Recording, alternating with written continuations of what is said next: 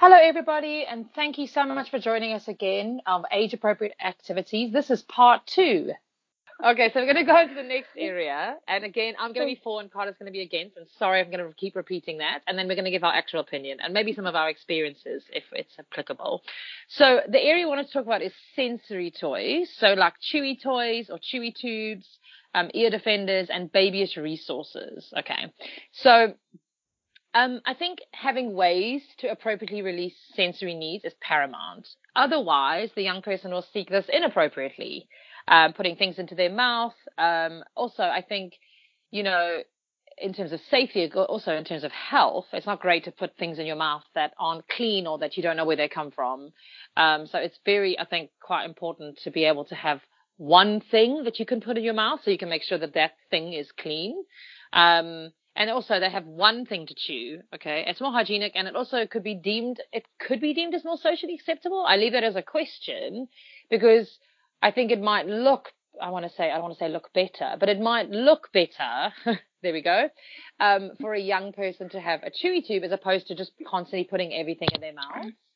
Um, and I think also in terms of the ear defenders, they're great and they can be very helpful for young people to be able to be in noisy environments and not be influenced by the noise.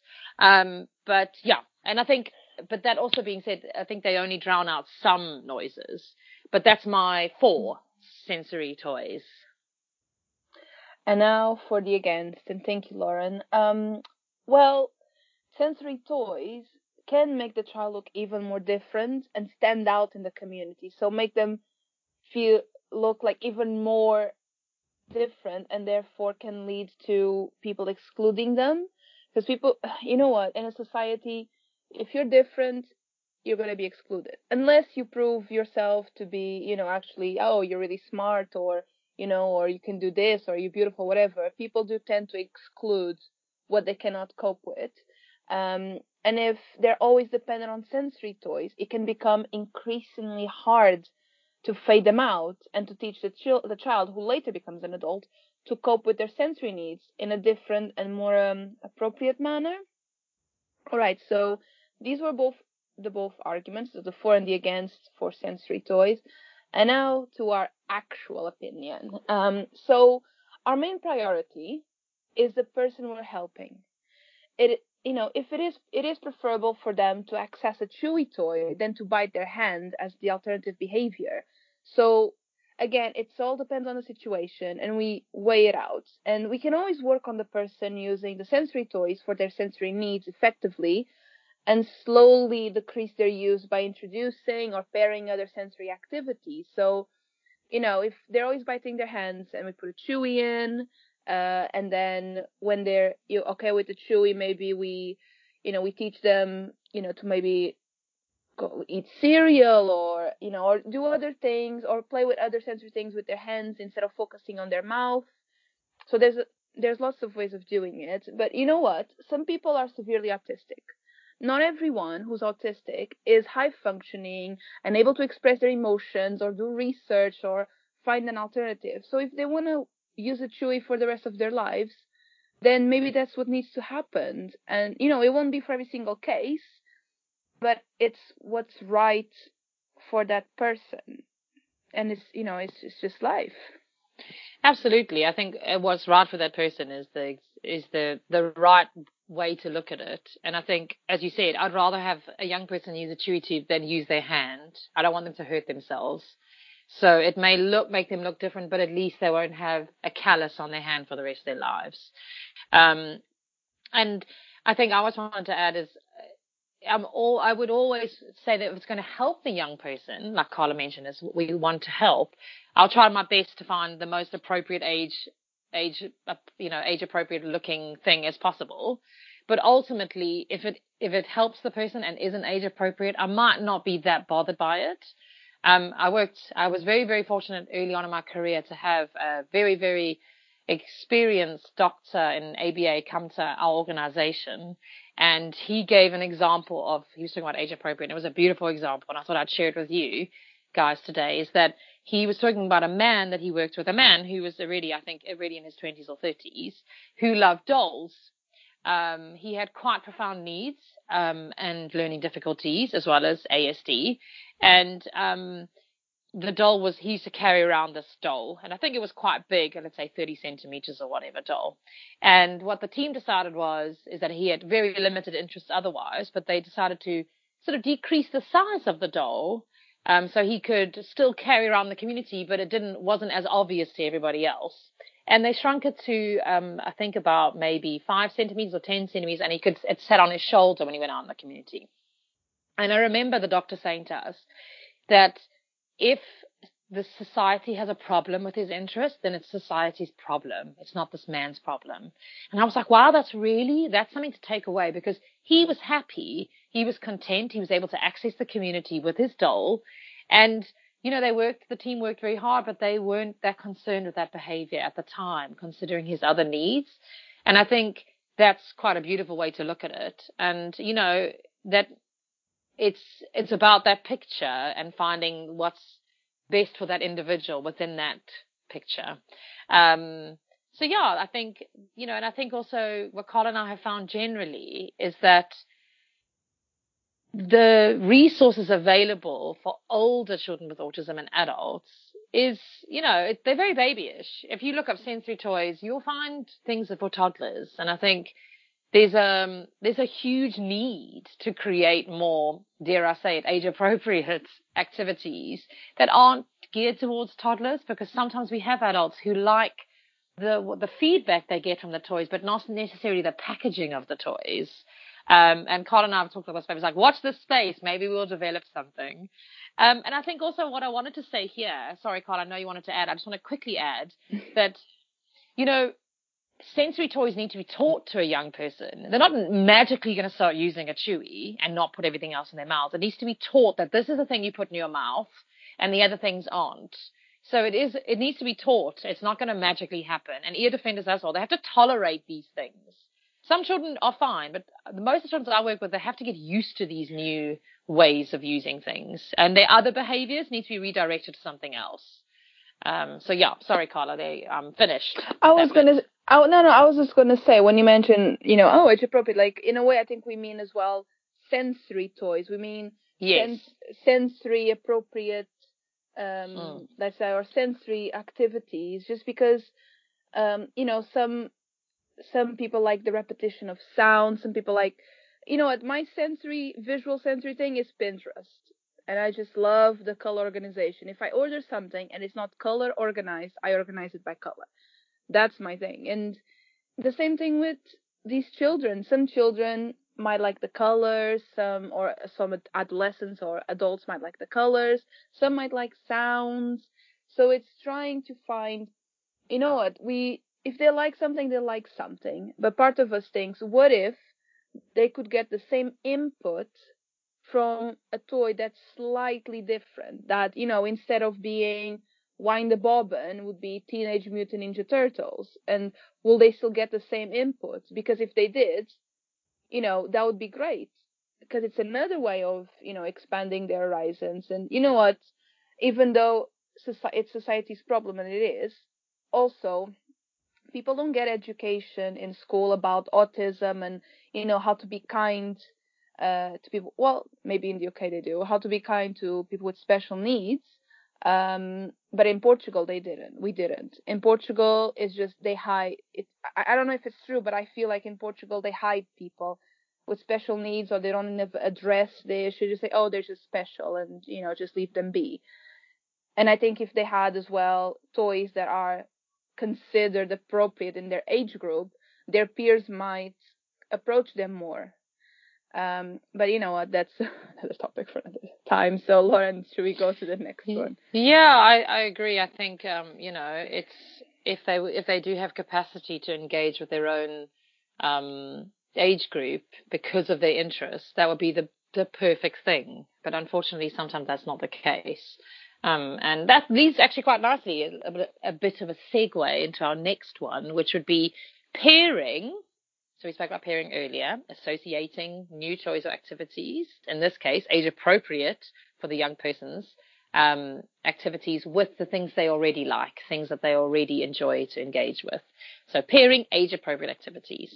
Okay, so I think this should be part of every child's young person's or, or young person's program. It should the focus should always be on um, this and really fundamentally working towards expanding interest and um, increasing that person's ability to engage with people their own age. Um, I think you know, the social stigmas are enough and also a limited community is also not helping, you know, and this can be incorporated into the child's program, okay, by using or pairing new activities um, uh, with the things that they already like. And I think this has been successful. We'll talk about this a bit later also. It mm. is possible, um, as Carla and I have given examples about those two young or three or four young people we worked with.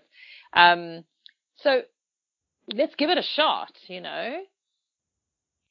Well, yeah, but children, just like adults, they have their own tastes, and it doesn't matter if they're autistic or mainstream, neurotypical, etc. Um, everyone likes different things, uh, as we've seen by my sister lack of taste. Sorry, I'm just using the podcast to get back at her. It's hilarious. Um, instead of trying to get them to like things they're not interested in, we could use the things they already like uh, and develop them a bit more.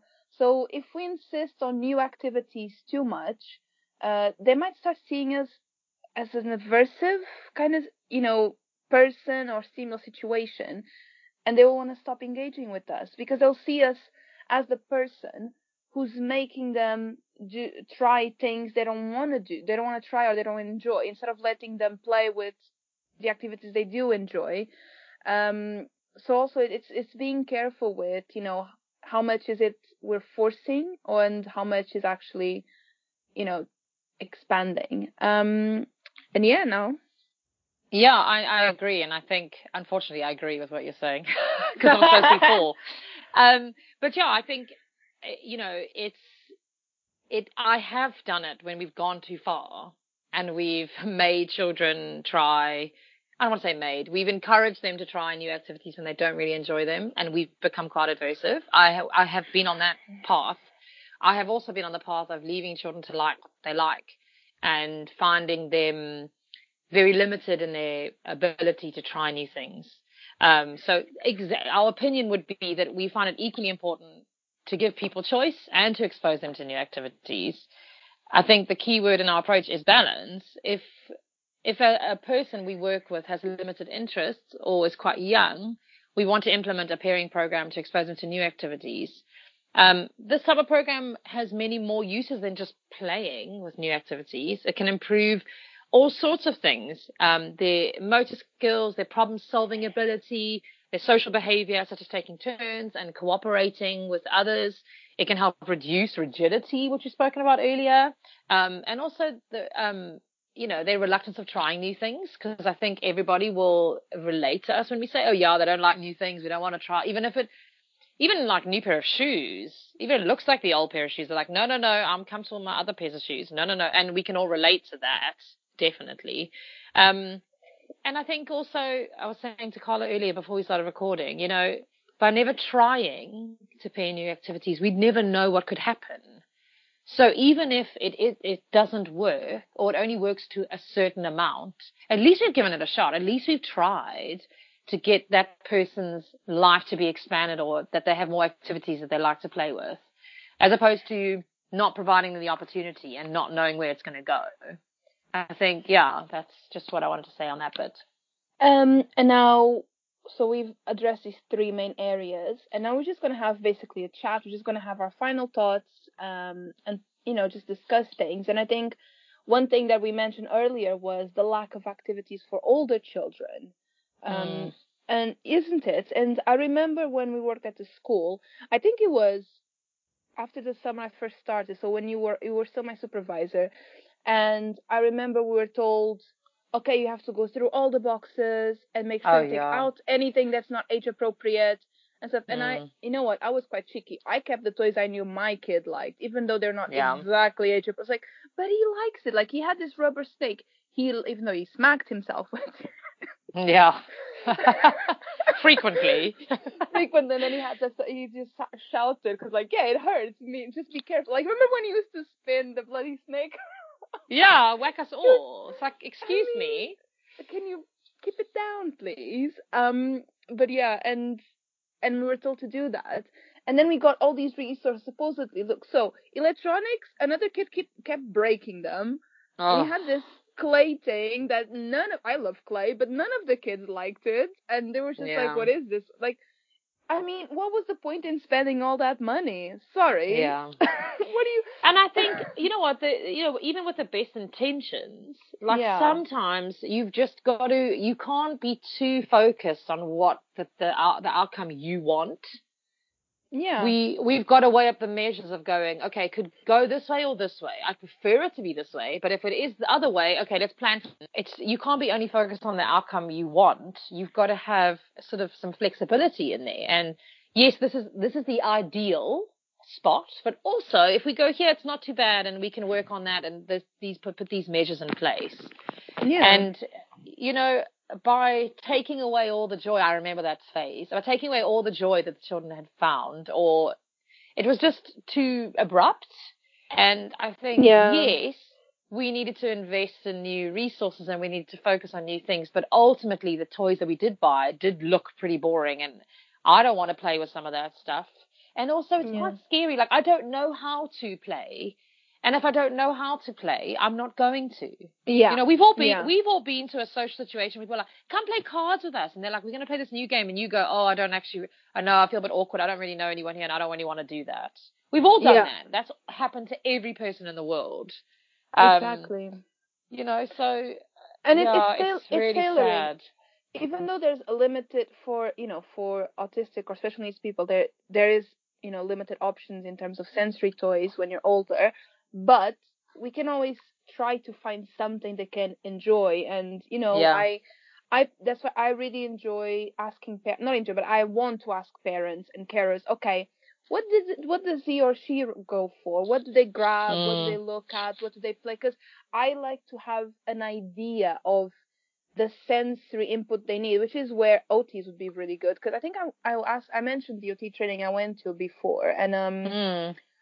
And I did ask I can't remember I think I asked them if they had like um a checklist or something. I can't remember what they answered me, but how cool would it be if you try a few things and you can try to assess this their sensory, you know, which sensory uh, sense are they going for most often? Yeah. And then How you can we? a How, how can we? Exactly. How can we um, engage you with the Yeah. sensory needs you need? Yeah. and then you have the activities that match it and say, okay, cool, I- we can try all of these. Exactly. I have to say, it does keep us very creative in our field. Yeah. I can't even tell you. I think because of the, the level of analyzation and the level of watching or observing, it makes you really good at finding alternatives for everything Yeah. and finding similarities of, oh, okay, you can't do this, but you can do that. Um, yeah. I, Or you I can have say to- this. I do say to all my clients now, because I've realized some people, especially people who are new to ABA, I make sure of saying them, okay, telling them, this is a science, it's based on Mhm. evidence, and when I put something in, it's to be followed, because th- this is people's lives we're, we're working with. So we can't just, Mhm. you know, start something, stop, start something, stop. It needs to be, it's based on evidence, and it's something that started in the 50s. So Yep. it, there's a, you know, it, it, it it's that thing is trying to say, look, this has a reasoning. We're not just, you know, trying. We're not dermatologists or, you know, Yeah, we're not just plucking things out of the sky. I know, and they're like, oh, try this, try that, and you're like, um, can we, like, isn't there no science to this? Yeah. Sorry, Follow the plan. Follow the plan, I know. and everything For will be better. I know. For me, it's like silence, and um, it's like okay, so this find the cause. So and this is what could the measures that could help. So let's try Mhm. systematically and plan, plan, plan, plan.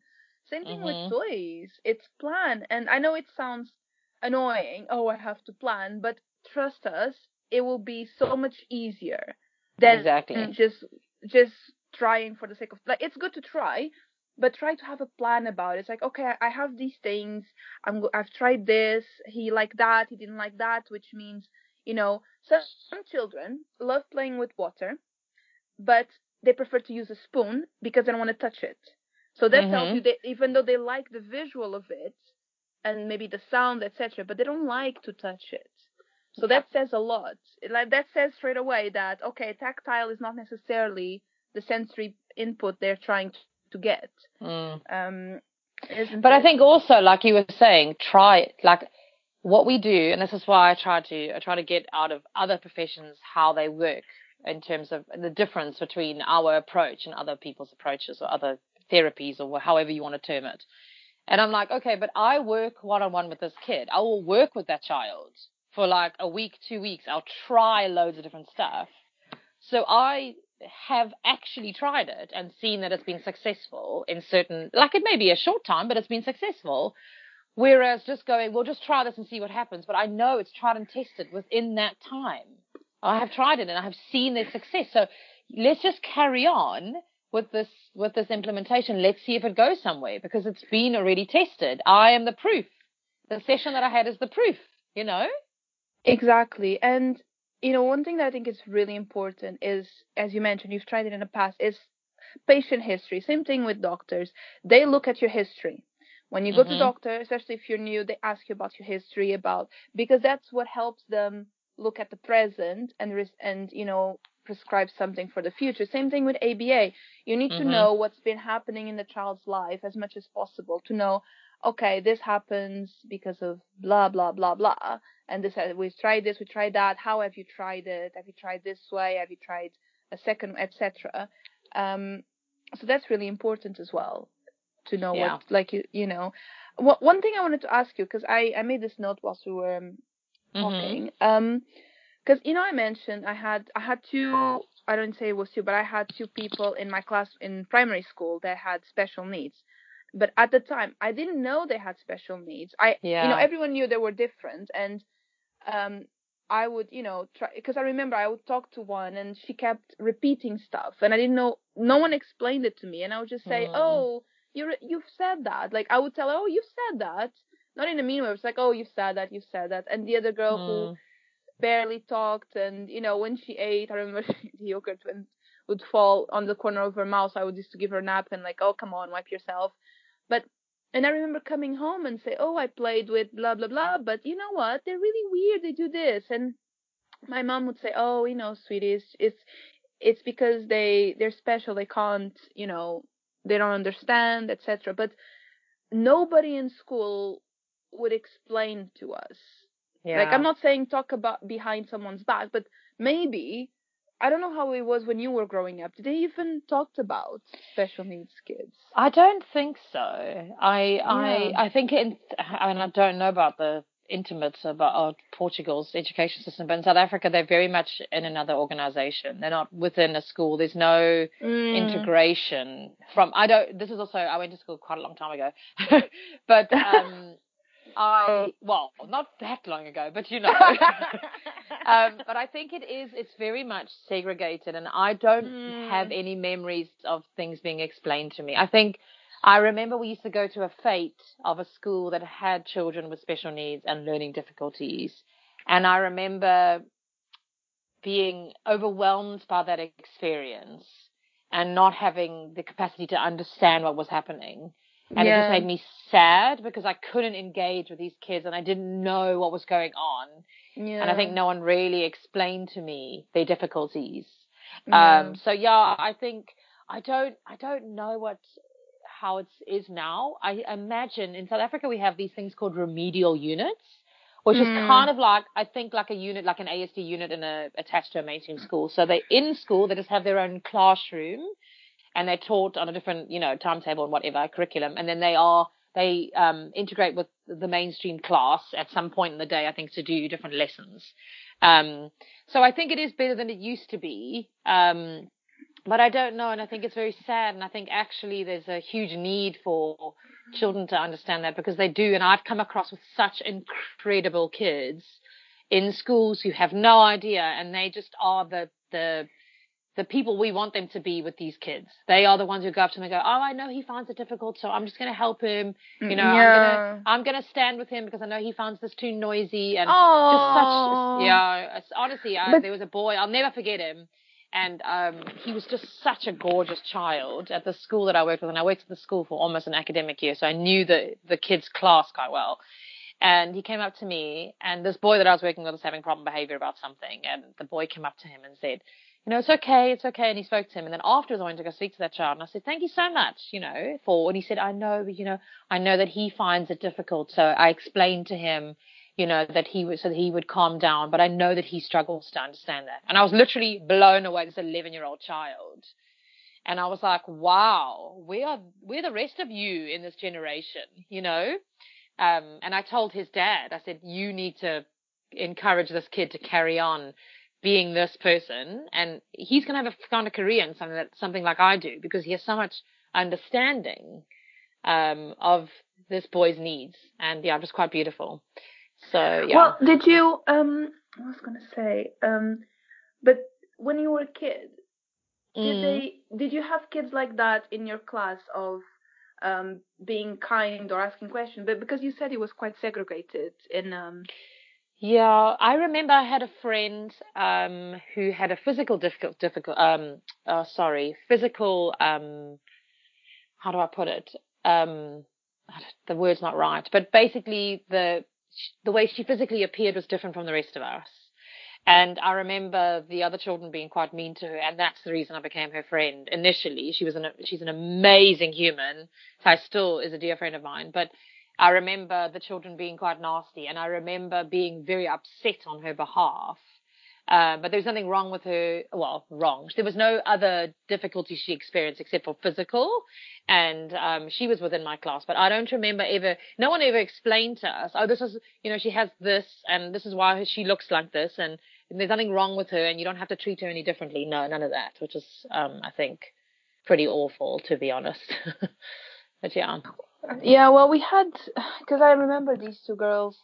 We had them in primary school, but then after year five, you don't have you don't have any more people um in, from special needs in class. But in primary school, everyone's kind of clumped together. Um, but then there's no context. There's nothing said, and I think you know what. For everything I've seen in um, English schools, I do give them credit for doing when you do Mm. assemblies and no matter how cheesy they might be for kids and for adults, but you know, they talk about kindness and they talk about Mm. autism and they talk about, you know, bullying and and I think the adults actually should pay attention to that one. Uh, but because I think they find that bullying is only between children. They don't some adults Yeah. don't think their behavior is bullying, so they do they should pay attention. Um Yeah. but yeah, we I don't know if that happens in Portugal. Again, I haven't been to school in a very long time and I don't live there anymore. Um, but we didn't have that. We didn't. No. And it's a shame because it should be it should be taught from early on. You know what? Some people are different and that's okay. And you know, I got taught that um through my parents and my mom was big on is big on reading and she would give me books like you know Disney books or something that would talk about um you know there was this book I had, a Disney book she gave me which was called the um, Disney book of good manners. And it was, I don't know, I think I still have the book. It was, or maybe I gave it to someone. It was beautiful because it was, for example, there was a scene of, um, I think it was Mickey Mouse with the scouts and then an alien, and they were all eating together. It was things like, um, just because someone's different doesn't mean you need to treat them differently. Uh, and things things like it was a very cute book and i still remember that book um or like what was it if someone's if you have if you don't have if someone doesn't have nothing share the little you do have. Um Mm. so it was lesson things that stuck with me. Um and i remember this girl in at u- late years later at uni we were driving. And we it was i think there were four of us in the car and this girl who was driving said something like um oh yeah but carla hasn't received a religious education as if it was something bad and i said to her well i received a disney education which in comparison to your manners it's much better because you're rude i was just Yeah. are you joking are you joking i mean Like not disrespect Yeah. to religion, but it's just you can't compare. You can't just be like, oh yeah, Carla, like this person didn't receive a uh, religious education, so they don't know anything. Like, um, excuse you, I'm not rude to people like that. So Yeah. That's not appropriate. How about No. It's not. It's not necessary to say something like that. I know. so how about you just keep that to yourself? You know. In Um. Portugal, we say no one flushed the toilet. You know. um yeah i think i just wanted to say a last bit also is that you know the cases that we work are work on the people that we work with everyone's different and age appropriate Yeah. activities should be considered in the wider context of that person's skills or lack thereof um we want the young people we work with to be happy and um, enjoy engaging activities and toys and be able to play with these activities and toys to their capacity to their ability and that's our focus we're not focusing on what everyone else likes and wants. We're focusing on what's best for this young person or young adult or child or whatever. So that's just my last passing thought. um. So should we end it? Yeah? Okay, so everyone, uh, you can contact us on aba.owls.uk at gmail.com or you can visit our website www.abaowls.com. Uh, we are going to revise our workshops throughout the summer. So, you know, the workshops we do on more specific topics uh, will be back in September. We're not sure if they're going to be online or in person. It will depend on what happens with the pandemic and if our venue reopens and all that, all that jazz. Um, Yeah. Cause yeah, cause it was yeah, it's been hard on everyone. I think. Absolutely. And um, we wanted to say that our next podcast will um, will be sorry available on the third of August. So P, also please feel free to email us or message us on Instagram. We're at the handle ABA at ABA underscore owls. If you have any particular topic you'd like us to address, we're more than happy to take any requests. Um, and also please, please rate, like, and subscribe to us, Chirping with ABA Owls on iTunes and on Instagram. And that's it. Thank you for listening. Bye. Bye.